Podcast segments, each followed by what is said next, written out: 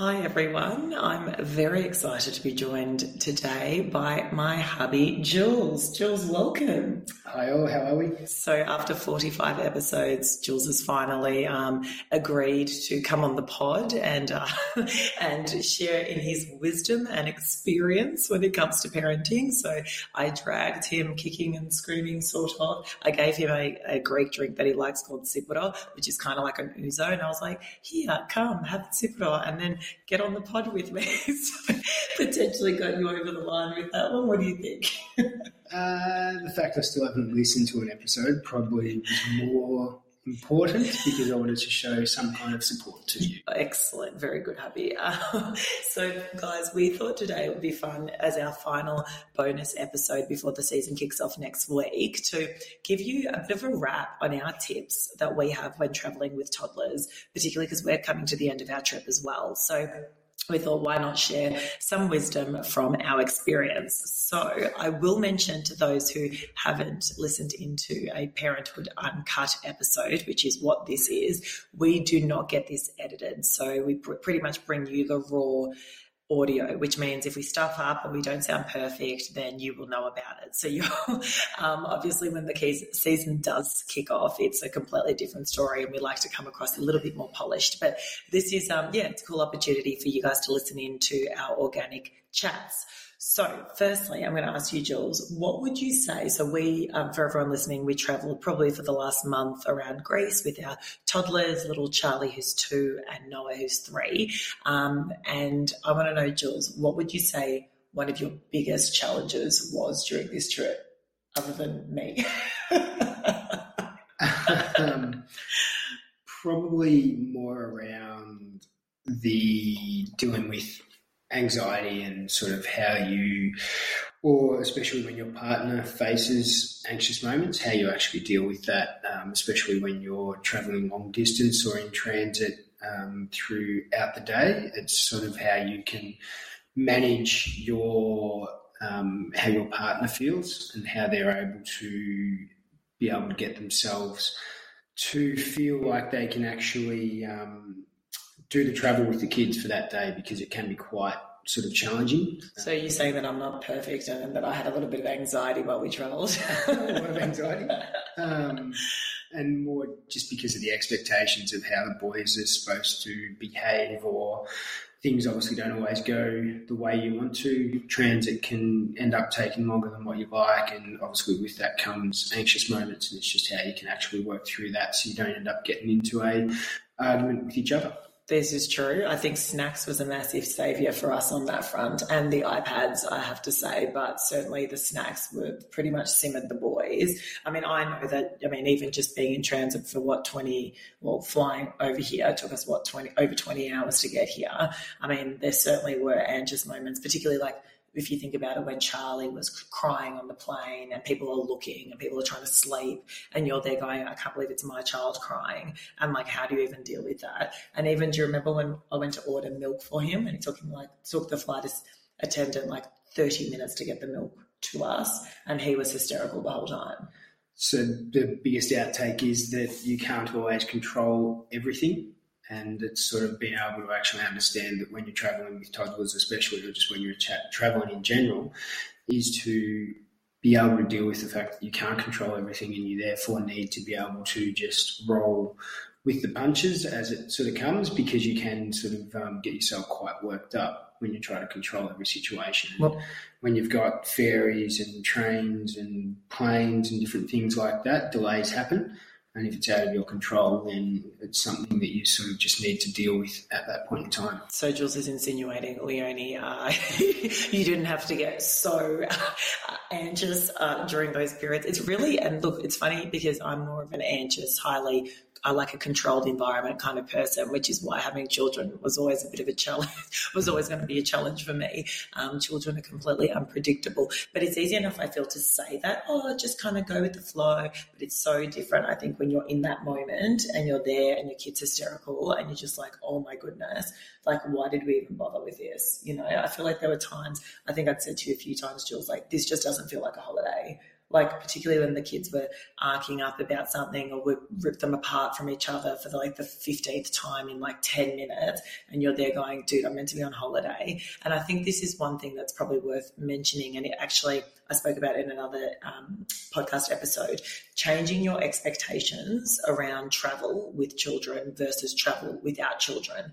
I mean i'd be interested your take on this. Like what did you think? Because obviously it's very different to when we would just travel willy nilly, you know, cocktails on arrival, friggin' having the best time. And now it's like it is so beautiful having your kids there, but it certainly is challenging. So, what was your perspective on that? Uh, probably hadn't really thought too much about it before we came, to be honest with you. Um, it's sort of more been once we've gotten here and sort of just been able to understand that you do have the obviously the boys and stuff like that, and they're the main priority. Um, and that's for both of us. They're the the main priority throughout the sort of entire day. And if they're tired or if they're upset or if they want to do something, then we'll change our plans based on the boys because at the end of the day, that's what we get our enjoyment out of. And that's been um, one of the most sort of satisfying parts of this is just being able to see them in this environment and sort of in the different culture and all that sort of stuff. Yeah, but there are certainly there are moments where we sit there going, Jesus, this is like really hard. like, like, dude, we just want a break for five minutes, right? Like, it's relentless. It's like twenty four seven, which is beautiful but hard. And that's why when you tire them out and they sleep for three hours, it's fantastic this is true. So, so, exactly. So I guess a key tip for us would be try to get your kids as you know active as possible during the day, so that they can you know do a little siesta or nap time, um, or be tired enough in the evening for their naps. Um, and I guess we've been fortunate that we've been in holiday locations. Um, so so Jules is moving his foot up up and down, and I'm like, dude, you can't do that because of audio. Like we need, need this to be as crisp as possible, like rookie podcaster. um, so yeah, but I mean, for us, I guess being coastal, we were fortunate to be able to have the kids go to the beach a lot and things like that. Um, thoughts then on? I mean, we just spoke about it then. transits are hard, yeah. So moving from one place to the other to the other. What would you re- recommend for people who are looking to plan their holiday now with, let's call it toddlers? Um, how should they structure their trip? I don't know, based on what we've experienced. What would you say? Fewer places and stay in one location for a sort of majority sort of period to limit the amount of um, transferring from one location to another location you have to actually do. Yeah. Um, the key we found is that the boys obviously um, get more familiar with a place the longer they are there, and therefore it's much easier for them to become um, comfortable with sleep and getting into their normal routine the more you move around, um, obviously, the harder it is for them to adjust to the new environment that they're in. Yeah, hundred percent. And it's also very difficult, obviously, moving about with trying to get um, transport, whether it be a boat, a plane, um, obviously cars and different things like that. They obviously get tired, worn out, upset. So the sort of longer you spend in one place, the better. Yeah, hundred percent. And I even think, I mean, another hot tip on that one, and I've said said it a few times on the pod, is the aluminium foil with Blu Tack on the windows. Um, someone actually mentioned in, uh, they commented when I put that on Instagram. They said apparently um, someone had put the Blu Tack on the actual window once in an Airbnb, and when they removed it, they scratched the window, and so they said you've got to be really careful. And I'm like, no, we only ever put it on the window frame, so like on the timber frame, not on the actual window itself. But I thought that was interesting because I'd never heard of that, like scratching a window with Blu Tack. But so yeah, definitely window frames. That way, at least the kids are in a dark room, and although you're in a different location and you continue to change locations, at least they've kind of gotten used to the fact that it's a dark room when they went to sleep. I know that definitely helped us.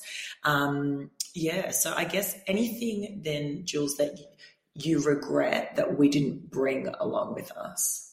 Uh, not really, because you can buy everything you don't have. So a key takeout is, although you believe you can always be as prepared as possible, um, if you don't, if you forget something, you can buy it here, or you can buy it wherever you go. So there's always um, supermarkets or different things like that available. You can go and purchase things at. Yeah, the one thing that I know that we definitely brought from Australia were like the Huggies nappies because I feel like they're not the same as the European ones. So maybe that's sort of a hot tip to always pack as many of, of those you can, as you can.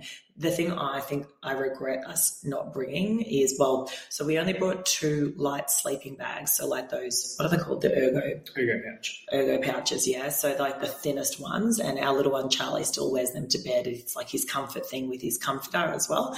Um, we think that we may have left one on the plane in like the hysteria that was our trip. So we've had one pouch. And so literally if he gets hot and sweaty, I'm like there trying to hand wash it, hanging it in the sun, thinking far out, I hope he dries before he has his next sleep. So, I mean, I would literally, next time I would definitely be bringing like three at least of those. Um, so thinking about those things that maybe you aren't that easy to find. So like even a comforter, we brought two. Um, I'd probably even bring three because our kids wouldn't be able to sleep without a comforter. I don't know, like there's just no way. And how are you going to find it in like, you know, an island, like similar to what we've experienced. So I would say those things that are like your homegrown contents, like, you know, that the kids can't live without, always pack an extra one of those than you think you'll need. Um, because yeah, I think that that would have helped us out if I just had an extra one in the bag.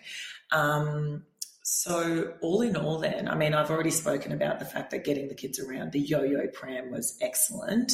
Um, if you've got a little one, the little um, what's that cot called? That the fold-up cot that we've got, the um, baby Bjorn, the cot is fantastic. Yeah, the travel cot. So I'd highly recommend that. Again, just kind of like sleep and food. I think the two main things you want to nail because everything else, you know, you can adjust, the kids can adjust to, but they would be sort of the main things from my perspective. Is there anything else like I guess as a wrap, like you know, in looking back on the trip, you kind of go, you know, we'll be more mindful of that next time, or Always do a final sweep of your uh, accommodation before you leave, no matter how um, anxious or stressed you may be at the time, Yeah. because uh, you don't want to leave things behind. Hundred percent, and Jules is referring to there. So we were feeling a bit guilty that the kids had been on the iPad for the whole trip to Greece, kind of thing, like you know, sleeping and then iPad.